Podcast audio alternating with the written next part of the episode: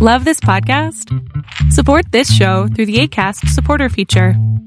It's up to you how much you give, and there's no regular commitment. Just click the link in the show description to support now. One size fits all seemed like a good idea for clothes Nice dress. Uh, it's a it's a t-shirt. until you tried it on. Same goes for your healthcare. That's why United Healthcare offers a variety of flexible, budget friendly coverage for medical, vision, dental, and more. So, whether you're between jobs, coming off a parent's plan, or even missed open enrollment, you can find the plan that fits you best. Find out more about United Healthcare coverage at uh1.com. That's uh1.com.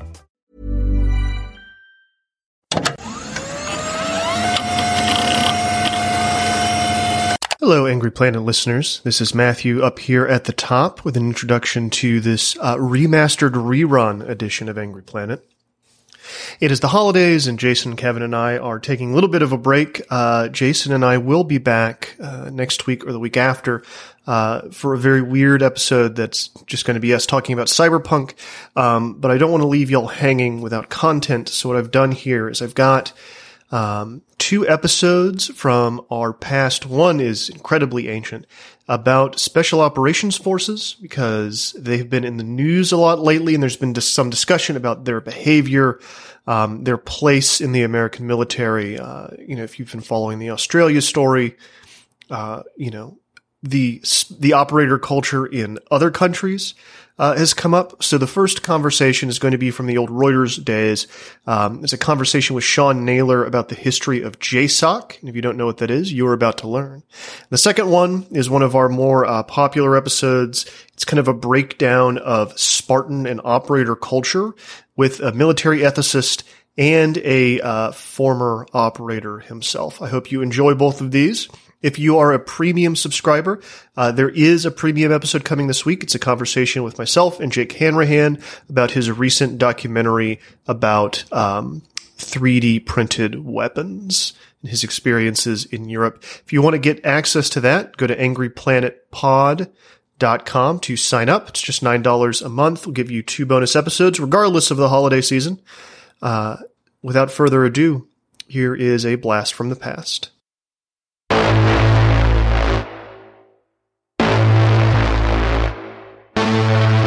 One day, all of the facts in about 30 years' time will be published. Uh, when genocide has been carried out in this country almost with impunity, and uh, when it is uh, near to completion, people talk about intervention. They will be met with fire, fury, and frankly power, the likes of which this world has never seen before.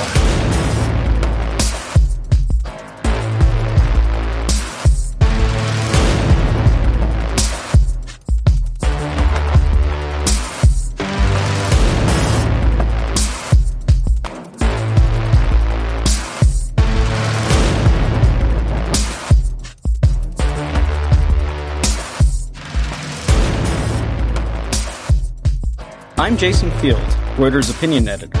And I'm Matthew Gault with War is Boring. Today, we're talking with veteran war reporter Sean Naylor. He began his career writing for Army Times. He's written several books and is a contributing editor at Foreign Policy. His new book is Relentless Strike The Secret History of Joint Special Operations Command. A recent review of the book goes so far as to accuse Sean of exposing valuable secrets that should have remained hidden. For a journalist, that's kind of a rave. Thanks so much for joining us. Uh, thank you guys for having me. I appreciate it. So, could you just start off by simply telling us what uh, the Joint Special Operations Command is? Joint Special Operations Command, or JSOC as it's uh, more commonly known, is the command that, that runs the United States' most sensitive special operations missions. Um, examples include the missions that captured Saddam Hussein, rescued Captain Phillips from pirates off of Somalia, and uh, killed Osama bin Laden. But but as as I explain in the book, those those events are the ones that come to the public's attention. They are just the tip of the JSOC iceberg that has been created over the last uh, thirty years. take us through a little bit of that beginning history, Sean. Um, when did the Pentagon create JSOC and why did it create JSOC? The Pentagon created JSOC in, in late 1980 in response to the failed mission to rescue the US hostages in Iran. You know, that, that mission was conducted by an ad hoc task force comprised of units unused to working together, uh, with a similarly ad hoc headquarters running the show. And it, its failure was a huge blow to American prestige. And so, to minimize the, the risks of a, of a repeat, uh, the Pentagon decided it needed a permanent counter-terrorist joint task force to run such missions from then on, and and it established JSOC as that force. Which special mission units are we talking about that JSOC controls? The two best known special mission units under JSOC's control are the Army's Delta Force, which was established in, in the late 1970s, a couple of years before JSOC, and the Navy's SEAL Team 6, which was created almost simultaneously with JSOC. Now, both of these units focus primarily on direct action, that is, missions that involve capturing or killing enemies and or rescuing hostages. But, but as I detail in Relentless Strike, over the years their, their role as intelligence gatherers has also grown and each of those units now has a squadron dedicated to low visibility missions and, and intelligence gathering. But JSOC includes uh, several other special mission units uh, uh, in addition to those two very well known ones. The other ones include the Air Force's 24th uh, Special Tactics Squadron, which coordinates airstrikes and provides pararescue medical personnel. Uh, another Air Force unit that conducts what is called covered air, basically uh, an undercover unit with civilian style aircraft. And perhaps the most interesting of all, a unit that's gone by various names over the years, including uh, since uh, 2003 uh, Task Force Orange as a, as a nickname. Uh, and that's an Army unit that conducts human and signals intelligence gathering. And, uh, you know, I have a chapter, you know, for instance, in my book dedicated uh, to some of the uh, very daring undercover work that, uh, that Task Force Orange operatives did in, in Syria at the height of the Iraq War. Well, can you tell us a little bit about what they did? They infiltrated uh, Syria, I believe, prior to the onset of hostilities with, with, uh, with Iraq, as part of a plan to try to get operatives in as many countries around Iraq as, as possible. Once the fight in Iraq became uh, a fight against Al Qaeda in Iraq, that program of infiltrating uh, U.S. operatives into JSOC operatives into uh, into Syria was used to conduct espionage against the foreign fighters that were flowing through uh, Syria and swelling the ranks of Abu Musab al Zarqawi's uh, Al Qaeda in Iraq organization. So, I mean, the, the, some of the stories I relate in, in my book, you know, include, uh, you know, actually breaking into Al Qaeda foreign fighter safe houses in Syria with lockpick kits and copying all the data there and you know, really old school uh, espionage stuff with disguises and secret recording devices on their persons and, and so forth and so on. Stuff that sounds like a Mission Impossible movie, almost. Uh, yes, m- maybe. Probably with fewer explosions. At least if things were going right. Um, so, can I just ask? I, I, know it's going backwards a little bit, but um, JSOC and uh, the Special Operations Command? Because there is a separate Special Operations Command. Is that right? There is a, a U.S. Special Operations Command, but it did not come into existence until about 1987. Um, so when when JSOC was created, there there was no four star headquarters that uh, that you know had oversight of all U.S. Special Operations Forces the way that there is uh, that there is now with U.S. Special Operations Command. Okay, so uh, so special oper- so which actually is in control then? Well, so Joint Special Operations Command um, is the command that is sometimes referred to as the National Mission Force, and uh, when the U.S. government uh, wants something accomplished in a particular part of the world that it want, you know, it it will give that mission, if if suitable, to uh, to JSOC.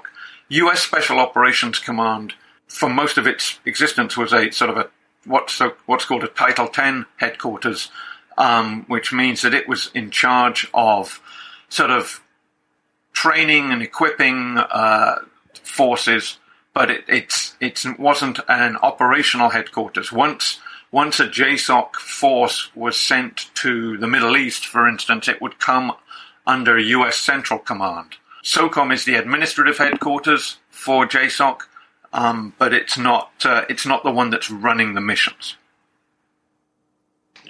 Okay, all right, thanks. That that, that helps a lot, actually. Um, so, during the uh, first twenty years that it's been around, um, how often do they get to run missions? I mean, how often do these missions actually take place? JSOC ran quite a few missions, or, or conducted quite a few missions in the, its first 20 years, but they weren't the sort of missions uh, for which JSOC was originally conceived. While JSOC personnel advised other countries' special operations forces, uh, you know, in you know, who were conducting hostage rescues in places like Sudan, Thailand, and even Curacao. The closest JSOC got to doing its own missions of that type was in 1985, when the command twice deployed uh, task forces to the Mediterranean, prepared to rescue the hostages on TWA Flight 847, which had been hijacked by Shia terrorists and eventually flown to Beirut as well as the Achille Lauro, which was a cruise liner hijacked by Palestinian terrorists and sailed around the eastern Mediterranean.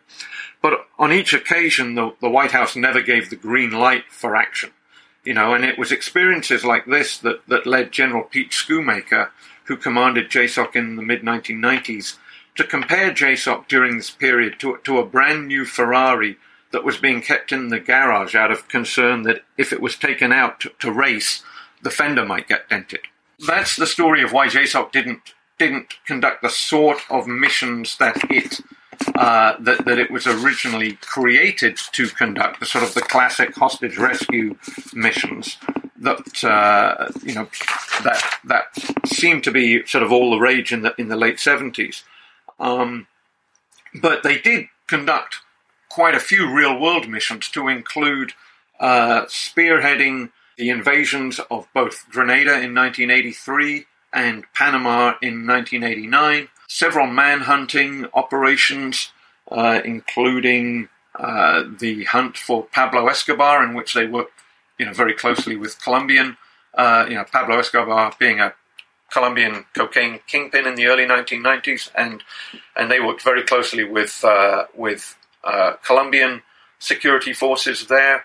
Um, the hunt uh, unsuccessful hunt at the time for uh, Mohammed Farah Aidid, the uh, Somali warlord, um, which which ended in the uh, October 1993 Battle of Mogadishu, memorialized in, in the book and and the movie Black Hawk Down, as well as in the aftermath of the Dayton Peace Accords in the mid 90s. Uh, JSOC was given the mission of hunting down Balkan war criminals uh, to be put on trial uh, at The Hague.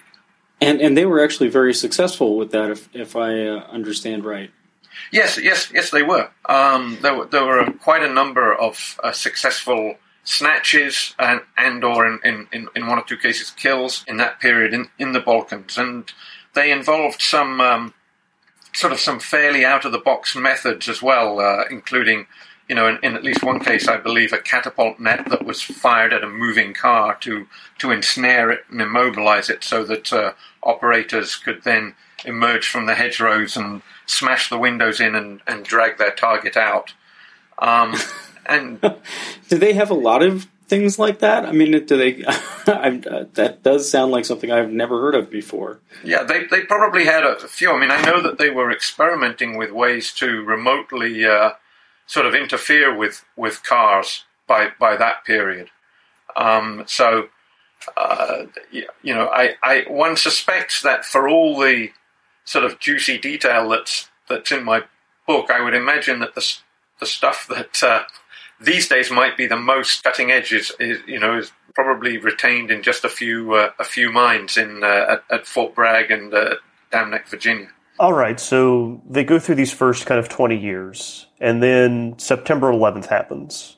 Um, what kind of position was JSOC in at that time, and then how were they used in the first few months after September 11th? On September the 11th, 2001, JSOC was actually about to start one of what had become the, uh, its sort of massive quarterly exercises, uh, which were called Joint Readiness Exercises or JRXs. And, and this one had a JSOC task force headquartered at a military airfield in Taszár, Hungary, with small elements scattered uh, all across Europe. And the, the focus of the exercise, as with most such JSOC exercises by then, was a was counter-proliferation. JSOC had in the 1980s been handed the mission for uh, of, of counter-proliferation of weapons of mass destruction, um, and this this exercise was sort of a, a sort of a loose nuke exercise. But the exercise also exemplified what, what many insiders felt had become uh, a problem, uh, which was that JSOC had, had become wedded to this operational template in which a big headquarters and many hundreds of personnel had to be airlifted on dozens of transport aircraft to conduct any mission that JSOC was given. Um, and in the critics' eyes, this, this robbed JSOC of its ability to respond nimbly uh, let alone clandestinely. Right. Yeah. Not very stealthy. If it takes uh, takes a whole squadron to get you there. If you have to fly C five after C five or C seventeen after C seventeen, big transport aircraft anywhere, um, it's very difficult to keep that secret uh, from the locals. Someone's going to notice. Yeah. Someone's really going to notice.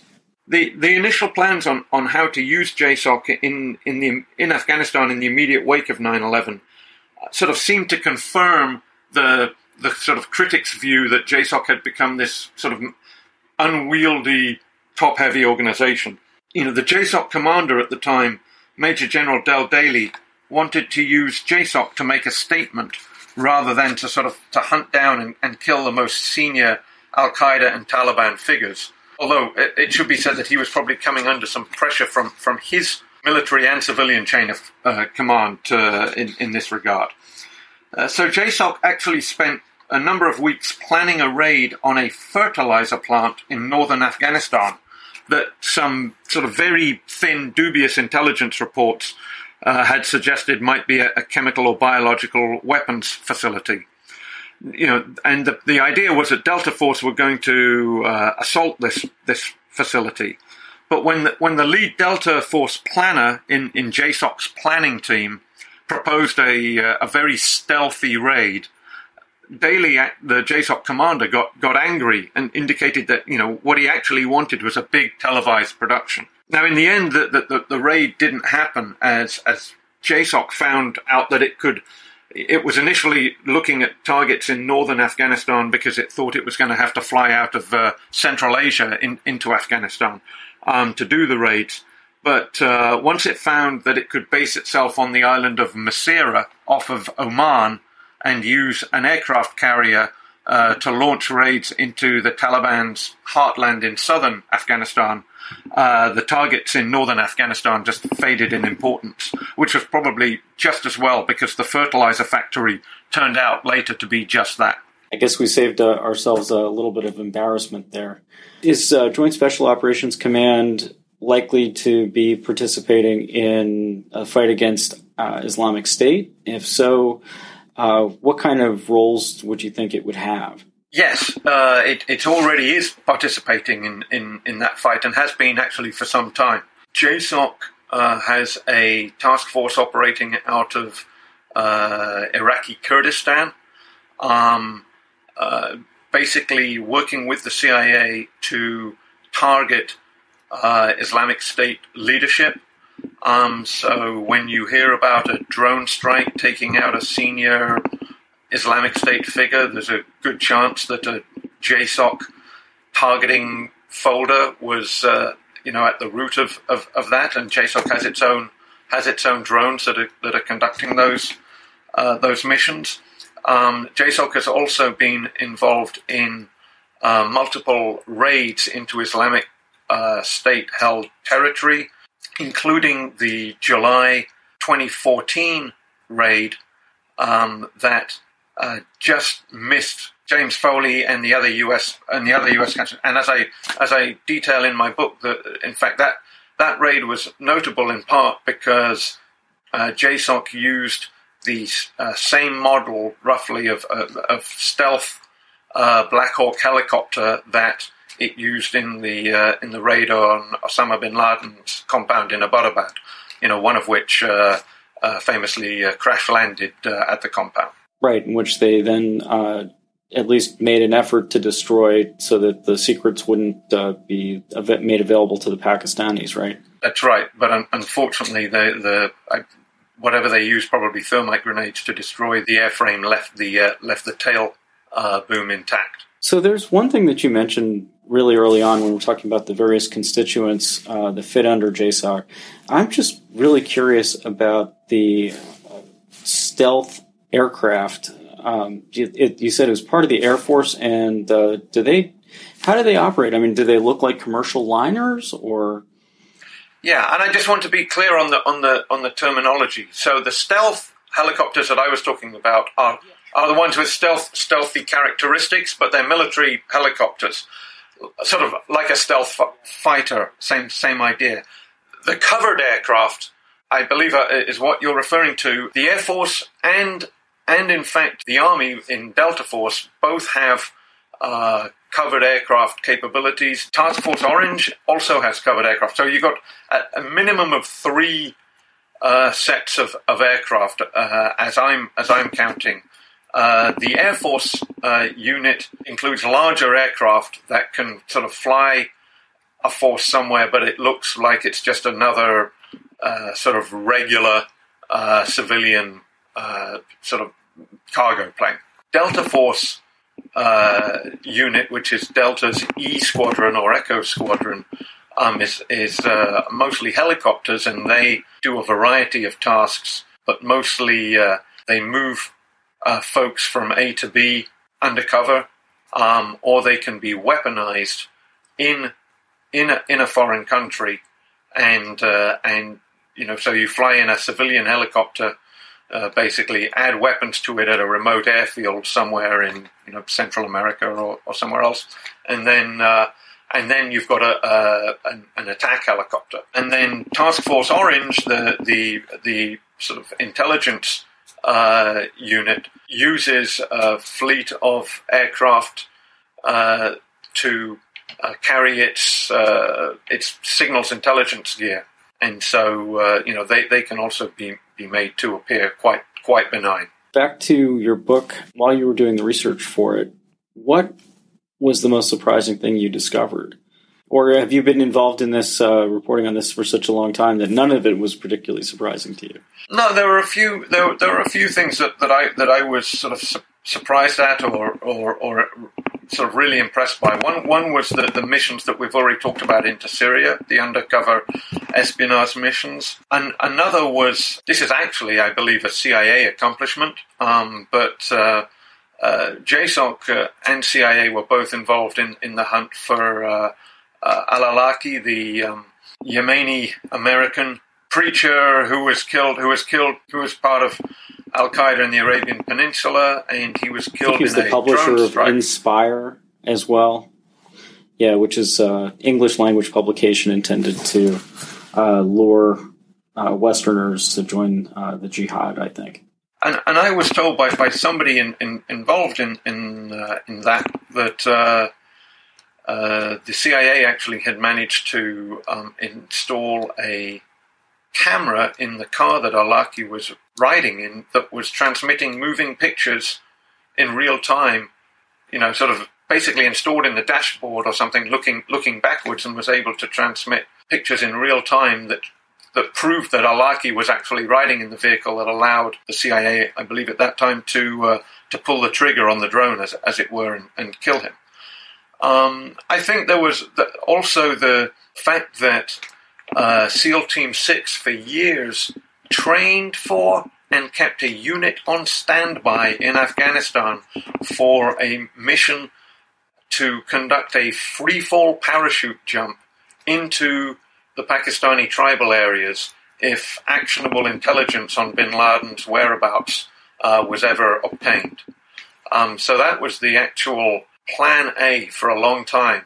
Uh, was like like a like a halo jump. Yeah, it would have been probably a HAHO jump. So high altitude, high opening. So in other words, you jump out of the you jump out of the uh, plane at you know maybe twenty five thousand feet, maybe just a plane flying along the Afghanistan side of the border, and then you use your uh, sort of free fall parachute to steer yourself to a very you know riding on the wind as it were to a very precise location, and you you know SEAL Team Six trained for this so often that they could put, you know, uh, dozens of dozens of operators down at the same point, maybe twenty or thirty kilometers uh, from where they uh, jumped out of the uh, jumped out of the plane.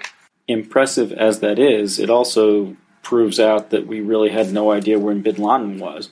That's correct. Although he wasn't always uh, in Abbottabad, obviously. Even when he was detected in Abbottabad, and the, the planning was underway for the mission that became Operation Neptune's Spear, the mission to, to kill him in Abbottabad. Some in, in Team 6 felt more comfortable doing the freefall mission to get him, even though it would probably have required flying some distance into Pakistan before the operators jumped out of the plane, than they were with the with the stealth helicopter uh, approach, which was what uh, JSOC uh, Commander Bill McRaven eventually opted for. There's one aspect of your book that I'm kind of interested in. I, I hadn't really thought about it too much until I read a review in Foreign Policy, which you actually write for, right? Um, yes, yeah, I'm a contributing editor at Foreign Policy. Yes, and and previously was a staff a staff writer there. The headline on the piece uh, was uh, Naylor's book is very good, but I've got some issues with the people who blabbed and um, I'm sure you uh, uh, I'm sure you remember the article, uh, and uh, it just it brings up I mean, the point of the article seems to be not just to praise your book, but uh, to say that you know now all of the good tricks are you know out of the bag, and uh, you know this will actually compromise the effectiveness of JSOC. Um, and I wondered if that was something, uh, whether or not it's true, I wonder if that was something that at all concerned you while you were doing the work on the book. It, it, it certainly did. Um, you know, I, I obviously had to trust my my sources in many cases, who are, if anything, far more invested in in keeping information that would be of real value to uh, an enemy of the United States secret, um, and especially you know because they'd grown up in in in uh, in JSOC and in the special mission units, and uh, you know I, I sort of had to trust that if uh, if uh, somebody with with many years of experience is telling me something that he or she uh, has has come to the conclusion that this is not actually dangerous. Bear in mind that my book covers 30 plus years of history, 34 years of history. So much of the action and many of the techniques that are being described are years old. Just because something was cutting edge in 2005 or 2008 doesn't mean it's cutting edge in, in late 2015. So, I mean, that would be one, one obvious uh, uh, point that I that I would make. And I actually kept a number of names, for instance, out of the book at, at people's request. Um, so I, you know, I think that the JSOC story is very important. Um, it's been the, the, U.S. military's main effort in the war on terror, and and sort of keeping it hidden from the U.S. public would be like uh, keeping secret the, the accomplishments of, of Patton's Third Army in Europe during World War II. You know, and, and the American people funded JSOC at, at considerable, albeit classified ex- expense. You know, they've filled it with their sons and daughters, and it is waging war in their name. Uh, and others disagree, and I respect their views, but I, I, think the American public has, has every right to know the history of this command and, and its extraordinary people. Well, thank you very much. I think that's the perfect note to end on. Um, so, Sean Naylor, uh, it's uh, terrific to speak with you today. We really appreciate your time. And uh, just also, uh, I figure it can't hurt to mention the name of your book again. Uh, it's also going to be posted uh, along with links to everything else.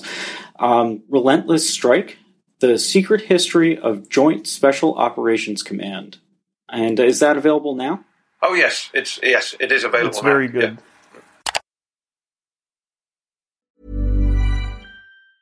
Many of us have those stubborn pounds that seem impossible to lose, no matter how good we eat or how hard we work out. My solution is PlushCare. PlushCare is a leading telehealth provider with doctors who are there for you day and night to partner with you in your weight loss journey. They can prescribe FDA-approved weight loss medications like Wegovy and Zepbound for those who qualify. Plus, they accept most insurance plans. To get started, visit plushcare.com slash weight loss. That's plushcare.com slash weight loss. Hey, it's Ryan Reynolds, and I'm here with Keith, co star of my upcoming film, If, only in theaters, May 17th. Do you want to tell people the big news?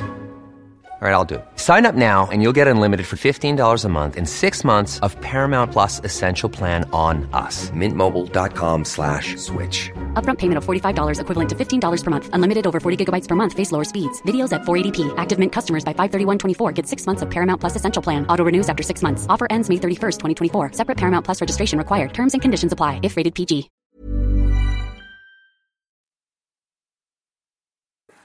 Hello, welcome to War College. I'm Matthew Gault. And I'm Derek Gannon. When you hear the word Sparta, there's an immediate association with war and the military. Of the Greek city states, it's the one most associated with battle. Spartan men were expected to be warriors, and their society was geared almost entirely towards training for war. For generations, military leaders have drawn inspiration from Sparta. Much of the romance around it centers around the Battle of Thermopylae, where the Persian Empire crushed a small and ill-equipped collection of elite soldiers. Since then, historians, Hollywood, and the American military have turned Sparta's epic defeat at the Gates of Fire into a myth of slavery versus freedom, East versus West, and democracy versus despotism. Uh, But the thing is, a lot of what you hear about the Spartans is bullshit. The truth is more complicated. Here to help us unpack the modern day mythos around Sparta is Pauline Kaurin. Kaurin is the chair of military ethics at the U.S. Naval War College and the author of The Warrior, Military Ethics in Contemporary Warfare. Achilles Goes Asymmetrical. Pauline, thank you so much for joining us. Thank you for having me. All right, this is going to be more of a roundtable episode because I know Derek has quite a bit to say about this because he's experienced a lot of it firsthand, uh, this Spartan culture. And also our producer, Kevin Knodell, is here and he's going to be speaking to it quite a bit because uh, as a military journalist himself, he has also got a lot of firsthand experience with this. All right, so I want to start a little unconventionally. Derek, you're a former operator. Kevin, you spent a lot of time with service members. You're both steeped in this military culture. Uh, what's the deal with the Sparta stuff? Derek, what did you see when you were in? How pervasive is it? It's pretty. There's. It's. It's. A lot of units are even just. It's pretty pervasive, actually. I, I was going to try to church it up, but there's a lot of Spartan helmets and a lot of you know Sparta battle cries, especially when I was in and I was younger. It's just, it's just they're everyone's really into it. They're like, you know, we're super elite Spartans, you know, you know holding back the hordes of the, of the Islamic or other evils that are that are headed towards the gates of New York or or what I just it's just this huge giant steeping pile of manliness romanticized shields of the bygone era of Greek and Roman mythology. It's it's super weird to me. There there I said it. It's very weird. But it's motivational. It really is. I mean it's it's super motivational. I mean there's I, I I'm not gonna lie to you, I had a Legion patch on my on my armor and I thought it was cool. But you really don't know anything about it. You're like, yeah, you know, we're we're Spartans. We're we're holding back the hordes of evil, kind of thing, and it, they just kind of capitalize on that. But you don't really know anything else about it. They just know that they had cool helmets and they uh, didn't survive. Basically, they just got slaughtered. But Yeah, I, I, I've I've seen a lot of the same sort of things. It's also just all, all over T-shirts. Uh, people kind of recount this as just a core part of like it's the ultimate warrior archetype, and everybody seems to want to emulate it. Uh, everybody reads books about the Spartans. You see a lot of Spartan tattoos. Um, I, I, some of my personal experiences we might get into a little bit later, but yeah, I, I can just reiterate everything Derek said there. I mean, Matt, if you if let me let me let me clarify what I was trying to say. It's like Kevin's right. There's a lot of tattoos. It's, it's think about it like this. There's you got guys in the military, and that's their, you know, their their.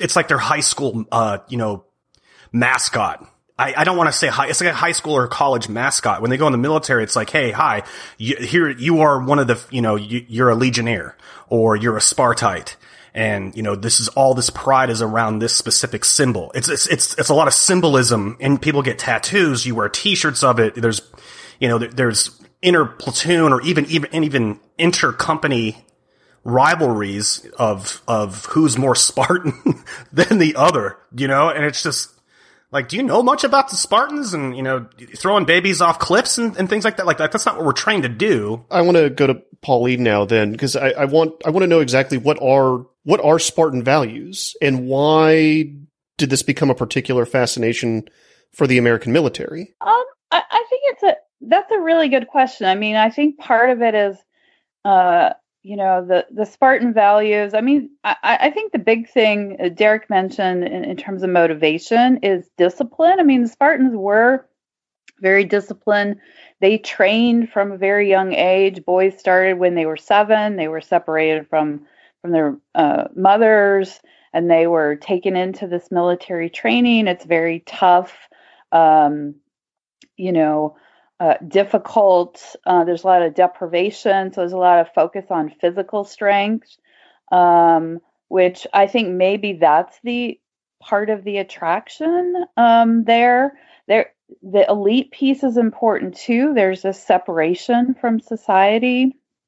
Um, so uh, in Sparta, the warriors were a separate class and intentionally separate and and were were elite in a in an elitist kind of way um, in, in, the sense that they viewed themselves as better than the rest of the society. And I, I, think in some ways the society viewed them that way as well.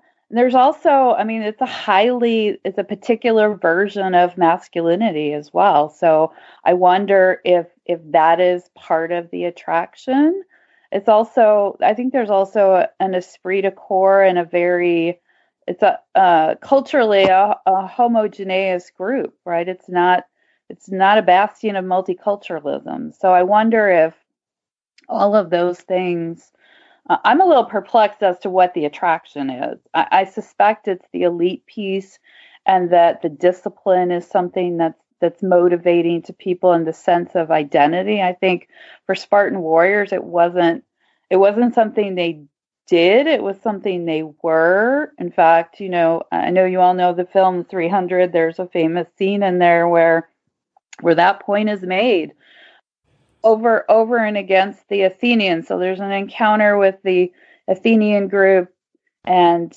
uh, you know the the king Leonidas, you know, sort of asks them like how many soldiers did you bring and the point there is that all of the spartans are soldiers that's who they are the athenians are farmers and politicians and, and tradesmen and they have these other occupations and they also fight but the spartans are soldiers that's who they are existentially um, and so there's a difference between that kind of existential piece and being in the military as a job. And so I hmm. wonder if that also is part of the attraction. Although that's really odd because American soldiers aren't warriors. I mean, they they they don't go into the military when they're 7 and at some point you leave the military. So so it's it's something that I find interesting and rather perplexing.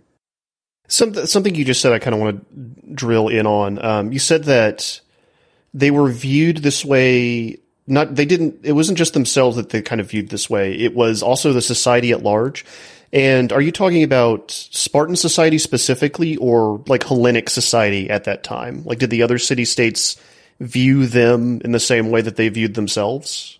Uh, in in terms of their own society i think you know the the warrior class was definitely viewed as elite and you know in the mode of, of protecting sparta. So I think they viewed themselves that way. Certainly across the Hellenic world, there was a, a great deal of, of sort of disagreement. I mean, I think they were held in awe. I think they were viewed as, uh, you know, formidable warriors. Um, Plato, for example, doesn't have a lot nice to say about the Spartans. So actually, his Republic and his discussion of his of his guardians is a direct critique of the Spartans. So Um, and he's not the only one, right? Um, you know, Aristotle has, in his discussion of courage, has some critiques as well. So I think there's more, uh, there would be more variance, uh, you know, in outside of Sparta in terms of how Spartans were viewed. I think they were they were viewed as formidable warriors for sure. Uh, whether whether that was always seen as a good thing or not, I think is certainly up for dispute. I want to jump in here with something on that, actually. Um, one thing that I think is interesting about this, and also that contrast that they like to draw between Spartans and the Athenians, is that when the city states went to war with each other, it wasn't necessarily a given that the Spartans would win. In fact, the Athenians roundly defeated them on more than one occasion. Yeah, so maybe this is a matter of, of, of the reputation being more formidable than the the the uh, the actuality of it. Their most famous battle is a defeat, right? So is but the way it's framed now is that it's a sacrifice that allows the greater war to be won. And so is there a part of our military culture today that is kind of feeding into that, like feeding into the idea of sacrifice? Um, uh, you know, I think that may be think that may be part of it. It may be that the military and Kevin and Derek can speak to this more than than I can. It may be that the military feels that that's what they're being asked to do, right? that they're being asked for these profound sacrifices that maybe they they think their own society doesn't appreciate or maybe isn't aware of and that this is a narrative that allows people to make sense of what they're being asked to do and maybe motivates them and keeps them motivated. I mean, if you think about, you know, being in Afghanistan for 17 years, being in Iraq, being in other places, and it's not really clear that uh, their support on the home front or even knowledge on the home front about what's going on. Um, and that distance, that sense of disconnection that many vets, especially coming back, have a sense uh, when they're re-engaging with American society. So maybe that that kind of mythos or that mythology like gives a sense of meaning and and and gives them a sense that this is what they're being uh, asked to do, especially in a context where they may not feel like it's appreciated. Um, but on the other hand, I think in American history, and I think Kevin can speak to this better than I can. I think the the discourse of the, you know, the small, you know, band of brothers, you know, fighting the tide of of evil, that kind of good and bad dynamic, um, all of you know the the being the underdog and being outnumbered. I think all of those are are themes that echo, at least in in our understanding of of how we think about American history and the American experiment. And so I think there are also sort of deep resonances that don't have to do with Spartan society, have to do with this idea of you know a small elite uh, a band that's that's facing overwhelming odds. It's it's Henry and his boys at Agincourt. You know, it's the American, you know, revolutionists. You know, fighting the the greatest empire of the day. So I wonder if it's it's some of that as well. I can I can answer from the elite side. If basically what you just explained is is literally what's pumped into us in special operations and special forces is that we're a small, highly trained, highly skilled group of individuals being asked to stem the tide, if you will, up into and giving our own life. And we do feel like the majority of the, of, of our society, to include the United States, takes that for granted for us. It's this, we've romanticized the 300 sacrifice because of the movie specifically, because a lot of us learned about the gates of fire from the movie 300. I'm the first to tell you I had no idea of the story I knew of the graphic novel, but I didn't know it was an actual true story. But but in in the Green Berets, and I can tell you in rain in the Rangers and the other special operations, is that we do feel that way. We feel very elitist also because you go through hell to get to the end to get a, you know to be qualified to do these these clandestine you know special forces jobs and it's it's the same thing that if of what you said is like we feel that our life we are we are prepared to give our lives for our uh you know to for our empire you know, the king, the, the king has asked us to sacrifice ourselves to protect our home and, and, uh, you know, families and women and children. And we, we feel like we're jumping into this breach willingly to do that.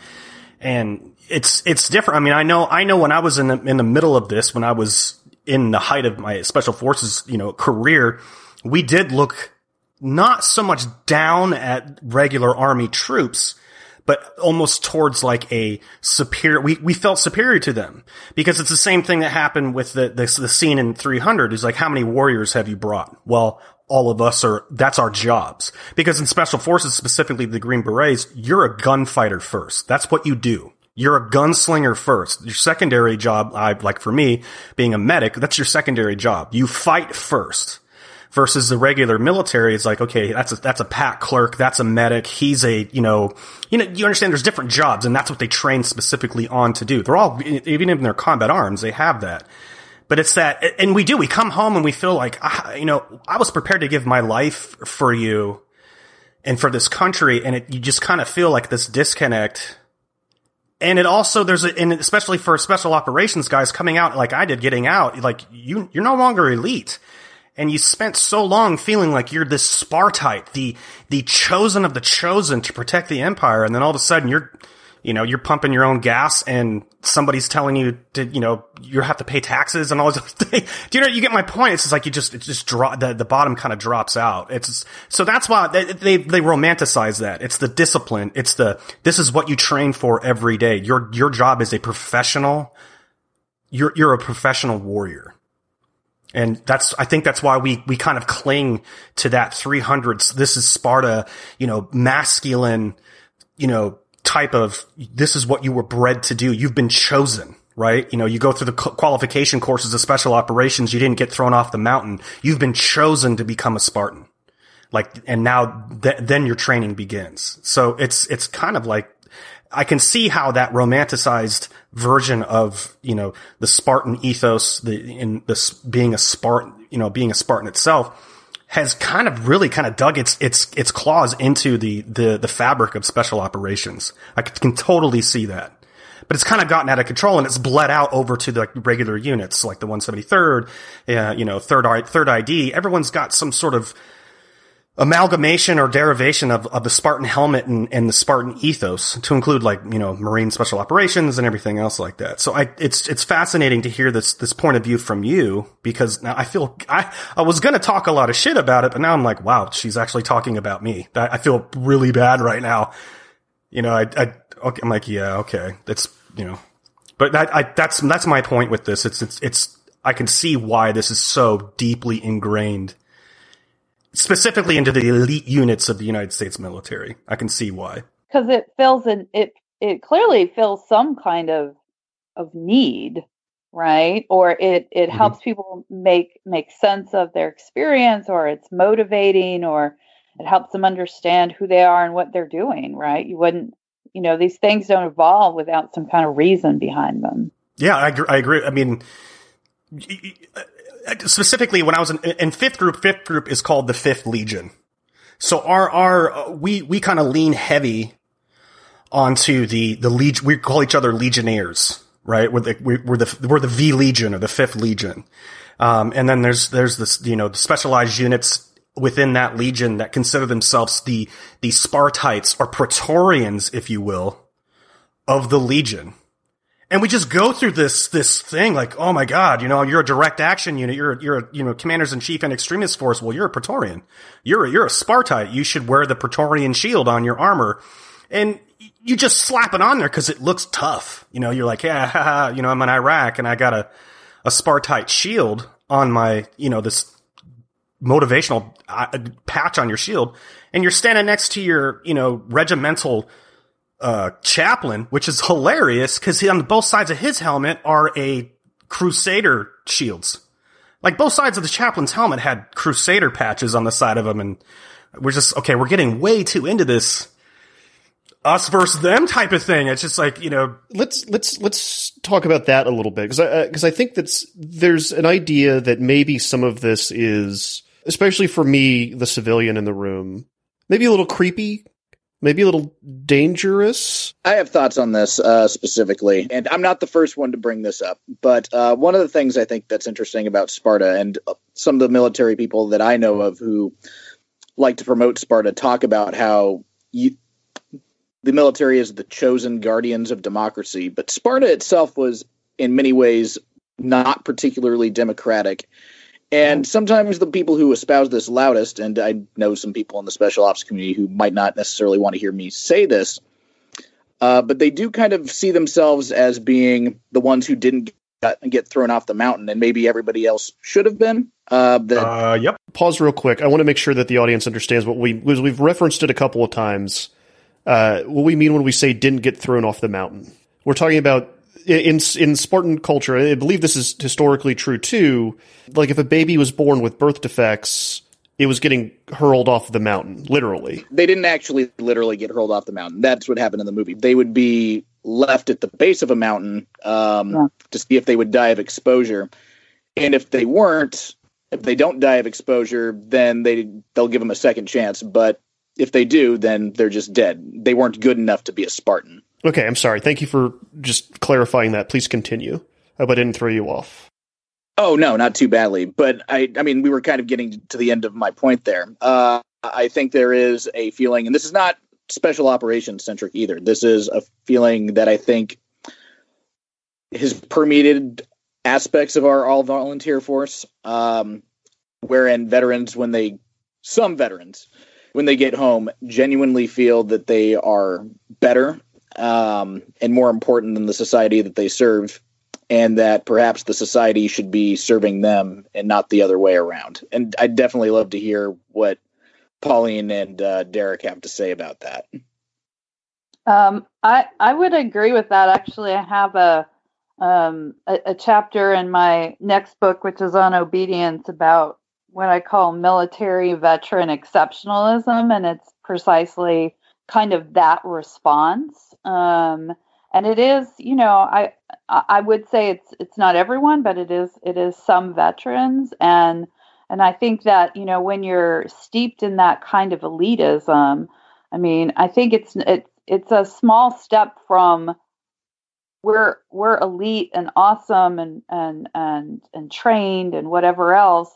It's a small step then to look back at your society and say members of my society are not, and therefore that makes me better or that makes us better. And really, do they deserve our protection? I mean, what have they done, especially for some people coming back? The the apathy or the disengagement of, of civilians like myself I, I think people find that really disorienting. I mean, Sebastian Junger's, you know, The Tribe uh, is, is a great book. Um, it sort of talks about that experience. So I think that military civilian disconnect, um, you know, I think it's always been there to some degree, but I think you could argue it's gotten it's gotten worse in some ways. And if you add the the the elitism and the the worship of this sort of Spartan culture, which is really not. I mean, Kevin's right. Sparta was not a was not a democracy. They had a very different civilian military relationship, you know, that than we do. In in in in our system, the military uh, works for the civilians. They they're servants, um, caretakers of, of of the state. I would say, you know, uh, stewards in a in a certain way.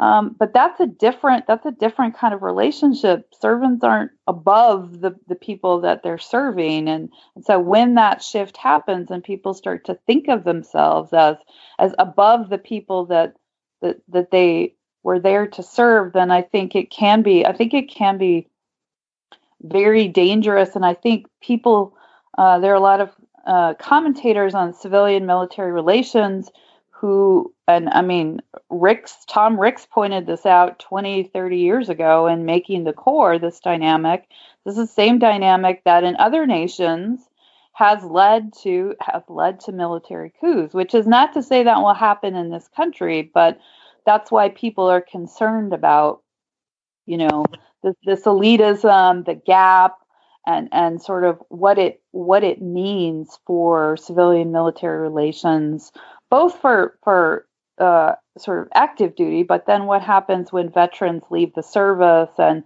and now you see people very active on social media, and they've you know people have sort of found a sense, I think, of that continuing community. It used to be when you got out of the service. I mean, you might keep in contact with a, a few close friends, but that that sort of uh, sustaining that connection was more limited to your you know, to your veteran association um, or when you got together for reunions. And now with social media, it can be maintained sort of 24 7. Absolutely. The vet bro movement has, is probably single handedly one of the worst things to happen to the veteran community. It absolutely is the most it's it's absolutely terrible because Pauline, you're absolutely right. When you get out of the military, if we didn't have social media, you wouldn't have the vet bro movement. You wouldn't have guys wearing Molon La, oh my God, Molon Labe everything. And I, you know, I am the storm stand behind me t-shirts or I'm a dysfunctional veteran because it, that social media has perpetuated this. And then in fact, it's kind of driven the military, the veteran civilian, uh, you know, kind of integration. It's just divided it even further. I, I'll give you an example. I'm old, right? I'm an older guy. And I think when, when I remember when 300 came out and a lot of the elite or more tier one units that we were affiliated with and actually did work with started adopting Molon Labe. Hi, Derek. I'm sorry to cut you off. I want you to tell the audience what that means, but first I want to take a break real quick. Derek, you were about to tell us what Molon Labe means. Well, what Molon Labe, Molon Labe means is, is in, in general means come and take it, right? and they were talking about their lives. They were talking, come and, if you, if you're so, it was almost like a, you know, Molon Labe, come and take it. Like you, you want this patch of dirt, come and get it. Cause we were, we were fighting in Iraq and Molon Labe. And I remember having in 2005, my first deployment to Iraq, you know, we, a lot of us were given these tabs that said Molon Labe and I absolutely loved it because as a younger barrel chest, self ascribed, mind you, barrel chested freedom fighter, I'm like, yeah, totally right. I'm going to throw this on there. I'm just, it's, it's, it's, it's more, I felt more of like it was a psychological value. And then I came home and the, the ants, the, the, the second amendment people started taking it and just perverted it to something else. And it's just like, nope. And just took it off my armor because now it's become a politicized thing. And that's because this, we, in the early 2000s and mid, early to mid 2000s, we were trying to romanticize the war and it became hyper focused because it felt like every three weeks a Navy SEAL book was coming out. So everyone was like, Oh my God, these guys are the elite. These guys are our Spartans. Look at this. Like, and then the t-shirt companies and then the coffee companies and the tea companies and the, the, the finger widget company, everything was, you know, special ops, you know, you know, coffee or whatever it was. And it's just, it's just turned into this like capitalist money grab and it's affected a lot of guys getting out. You mentioned Sebastian Junger's book. Uh, that is a great book. I think it should be required reading for anyone separating from the military because we are desperately looking for a tribe. And if you find it on social media and you're, you're mentally just not understanding how to transition into the civilian world, there's a lot of people that will tell you like, look, you don't have to. You fought for this country. They should, they should be, and I'm going to use, you know, they should be kissing our ass type of thing, and people will. There's, oh my God, you serve this country. But the minute I saw some Coast Guard reservists, and I'm not, okay, I love you guys. I love you. I know you didn't get paid. Thank you for working without money. But the minute I see a Coast Guard reservist running around with a, you know, multicam hat that says, come and take it, it kind of devalues, again, in Pauline, you mentioned this, it kind of devalues the feeling that, that elite feeling that you have. Like, why does he have that? I'm, I'm a Green Beret. He, I, I'm elite. He just rides around on a boat, kind of thing. And just kind of that, it's that mill, it's that mill vet bro, you know, movement that's really, has really kind of started eating this and they, they only just take portions of the meal. They don't take it all. Like, you know, Sparta was the greatest place ever. That's all it was was warriors and, and a, a, extremely attractive women with like grotesque men name, name the oracle with you know gorgeous women dancing around them. It's just it's that's not how American society is set up at all. It, it, it isn't at all. Like you you come out thinking that you're you know you're this elite warrior, and it's, it's somebody at 7-Eleven tells you to move your truck. You're like, oh okay, I guess I'm not elite. You know, I, no one's no one's bending the knee for me, and it's it's that's why the Milvet Bro movement is so toxic. I think to the veteran community, and it's it's steeped in this. It's steeped in this weird elitist, you know, kind of Spartan kind of mentality. That's my feeling. I mean, that's my opinion. I, I don't really know if it's true or not, but I mean, I think this starts even earlier than when people separate, though. Too. Um, I I remember a commissioning ceremony at uh, PLU, uh, my alma mater, that I was going to go see. Uh, seeing a bunch of young cadets who were um, becoming uh, second lieutenants, and I remember the colonel, uh, who I'm not going to use his name. Um, I've, I've got mixed feelings about him. Not all negative. Uh, Pauline knows who it is, but he expounded upon and was telling these young officers that they are the modern day Spartans, uh, and kept saying that. You know, you are the modern day Spartans. You you represent the best of the society. You are the best Americans. And when he kept saying you were the modern day Spartans, I remember just looking at him and thinking, God, I hope not. And why is that, Kevin? what what is it that that you were reacting to? Well, I just I think I'm concerned about everything that Derek was just talking about there, um, and what I kind of touched on earlier, which is our military becoming more and more separated from the society it serves and becoming a separate society within a society. Um, that concerns me. It seems like this specific myth is less dangerous than the way it's being deployed. Mm then is kind of the gist I'm getting from the conversation. I mean, all myths are separated from actual hi- history, but I mean, Spartan society functioned because you had an underclass, the helots, who were essentially slaves, right? So, you know, Sparta Sparta is not a is not a democratic republic. They don't have civilian control of the military. So I think mythology and, and a mythos can be useful, but I think it can also you can push it too far. I mean, at the end of the day, members of the military, even elite members of the military, are still, you know, bound by the norms and values of of a professional military. There's military professionalism. There are norms and values that come from that community. Sparta does not define military professionalism. So, you know, as a professor of military ethics, that's I think along with the civ mil gap that's also my concern is that you're sort of substituting another normative structure for w- one that's already there. There is a normative structure that tells you who you are what your obligations are. You take oaths of office. Um, you know there's a there's a way in which we think about our military and there are moral obligations our military has that true other members of society don't have but we have a way of thinking about that. It's called military professionalism. Um, and so this sort of overlaying of the spartan myth on top of that i think that's also where it can become problematic because then it's replacing uh, in many ways the other you know normative structure of things like core values and you know the oaths that people take and um, all of those kinds of uh, commitments. So I think, you know, or they could at least come into competition with one another. Piggybacking off of that, I also want to say something about history and context that I think is also particularly interesting when we think about Sparta. Um, just like with anything in antiquity, a lot of what we understand about it is our own best guess of history. This was a long time ago. Um, and a lot of what we actually know about the Spartans we get from the Athenians because they were the ones who actually recorded history. You know, they'd had art and science and they wrote things. Um, Spartan society didn't really record their history. Most of what we have is secondhand because they apparently geared their society entirely toward war. They didn't really make a lot of advances in science or the arts or these other things that we associate with the other um, Greek city states, like the Thespians. And a lot of those other city states were actually present at the Battle of Thermopylae too. They fought there too and uh, had that last stand. Sparta was not alone. It's interesting that we associate them being like the ultimate in terms of that, but in many ways they were a poorer society in those ways, and they often lost battles to their more well-rounded neighbors. And let me ask what may be a foolish question. Um, how much of this myth making do y'all think comes down to a movie that was released in 2006? I think it, I think it's a massive resurgence. I think that movie. I'll, I'll give you an example. Okay, when that movie came out, I was at Fort Bragg.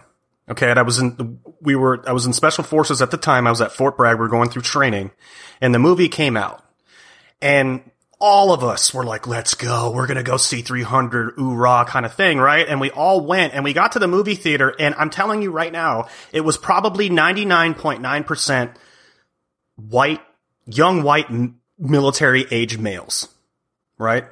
Interspersed persons of color, but the majority was young white military age males. We all met as a group, and two of the guys of the group decided to go in cosplay, right? Spartans. Showing up in the helmets. Now, of course, these guys, it was any excuse to take off their clothes, because they're, of course, these dudes are, chi- according to them, were just chiseled and abs galore and everything. So they're just, they're just walking around in downtown Fayetteville towards a movie theater to go see 300. And and like nothing but like a loincloth, a shield they made out of cardboard, and some helmet that they ordered from the from the internet, and it just kind of blew up after that. It was like it, you know, just a, a bunch of young military age males going to see this movie, and then coming out feeling because feeling like I I can do this. And it wasn't just SF guys; it was everybody. It was you know everybody that was uh, in and around Fort Bragg, and it was a very popular movie. Me though, I'm like I I don't want to walk in with these dudes. This is it, this is just not my scene. I mean, I'm all about it. I, I I don't I like Star Wars, but I don't go to Star Wars movies dressed as Boba Fett. Do you know what I mean? I just don't do that.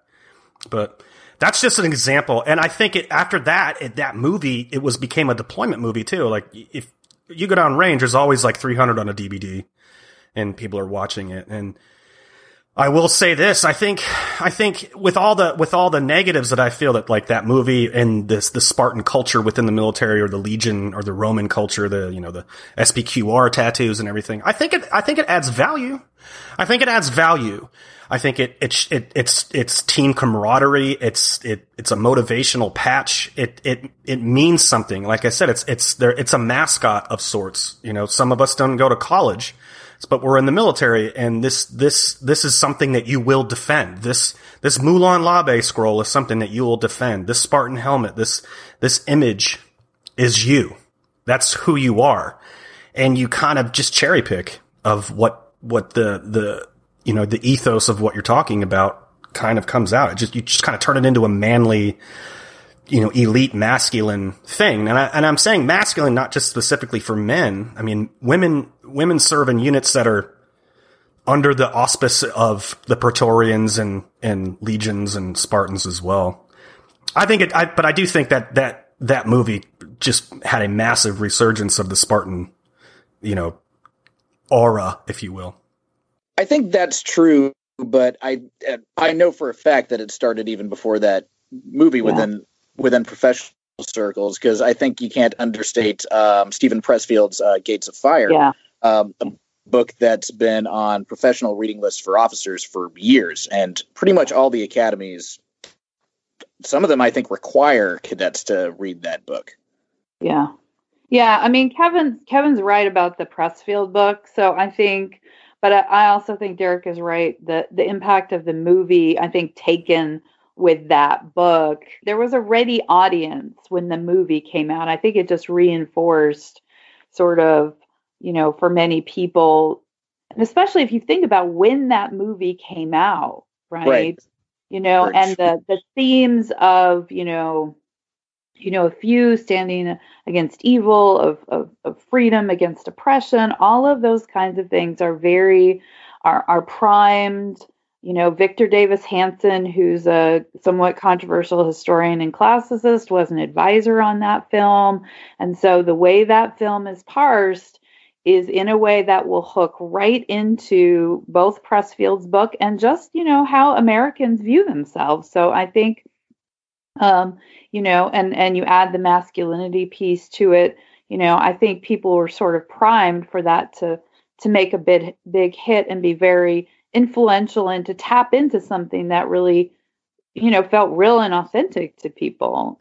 Tell us what the Pressfield book is. I'm not familiar with it. Uh, Gates of Fire is basically a sort of, I mean, it's not fictionalized, but it's Pressfield's, you know, it's it's an account of the battle, the Battle of Thermopylae, but it's not, you know, I wouldn't, you know, it's not historical fiction, but it's not what we would think of as academic history either, but it's very readable, it's very accessible, it's very sort of vivid, fairly short. It's been on professional reading lists for a really long time.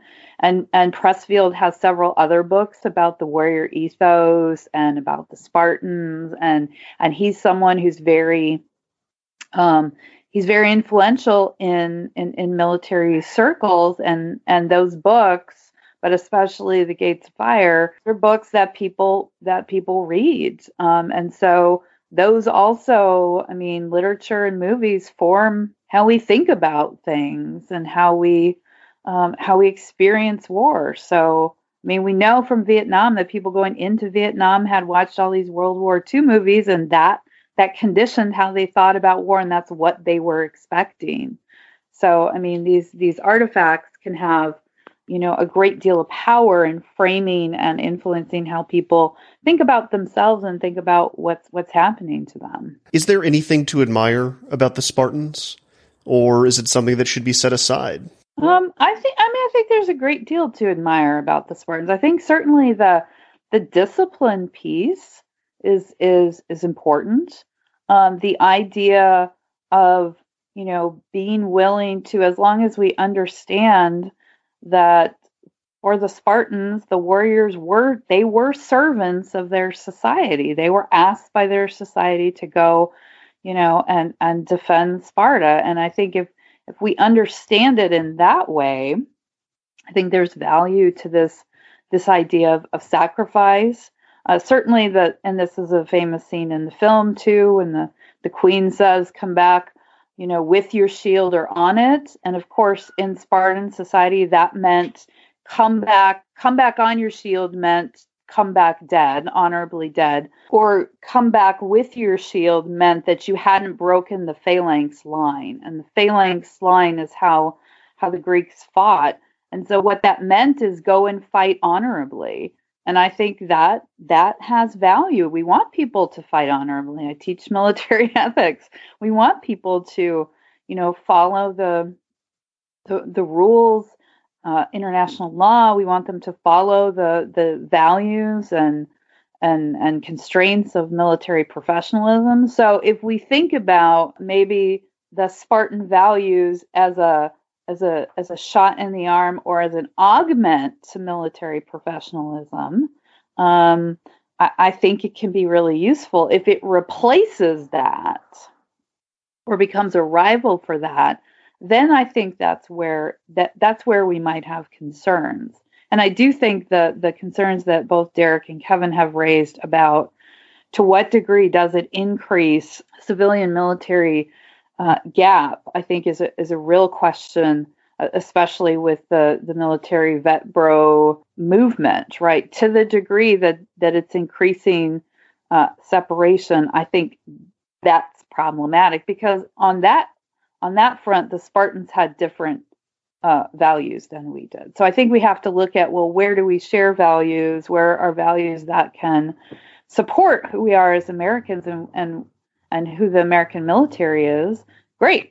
But we also have to recognize that there are going to be points of departure too. I, I, agree with Pauline, and I absolutely believe that this these ideas of this of, of a professional of professional savagery, if you will, because the Spartans were professional soldiers; they knew how to fight and kill and win.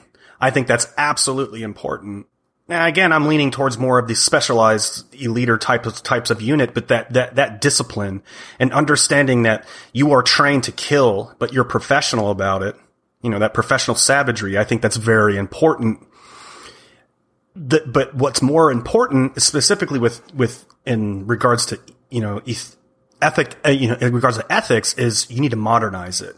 This, this, there needs to be a sort of like a, updated 21st century version version of this of the of the modern of the modern day Spartan. There there has to you have to have men and women that are willing to jump into the breach and and do what needs to be done. There needs to be professional savages, but there also needs to be a metered approach to that. You need to understand how to back away from it and how to turn it on. Uh, I think it's very important. I think it's very, I think the Pressfield's book should still stay in required reading.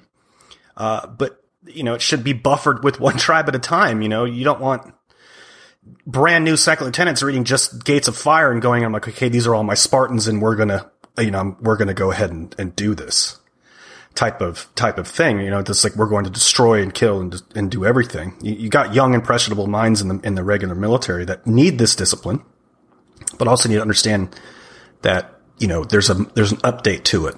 Type of if that makes sense. Uh, Pauline Kaurin, thank you so much for coming on the show to talk to us about this. Uh, you you mentioned that you've got an upcoming book. Uh, do you know what it's called and when it's coming out? Uh, it's coming out in 2020 on the U.S. Naval Institute Press, and it's on obedience. The title is still sort of to be determined. Well, we'd love to have you back on when it's out and we'll talk about it. Absolutely.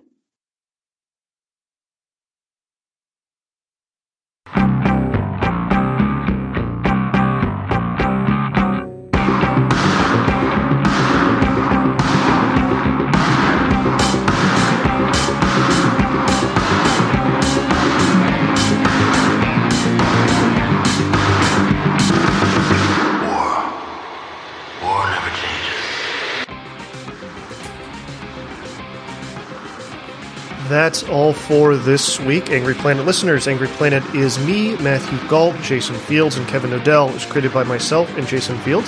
Uh, I hope you liked this little uh, episode. Thank you for giving us a break over the past uh, two months. It's been pretty hectic uh, for the news industry, as I'm, as I'm sure many of you would understand, but we have kept up with the premium episodes and will continue to. Uh, there will be another one this Friday. If you like to sign up, go to angryplanetpod.com. Kick us $9 a month to get two premium episodes. We will be back uh, next week with a conversation about cyberpunk on an angry planet. What is happening with this show?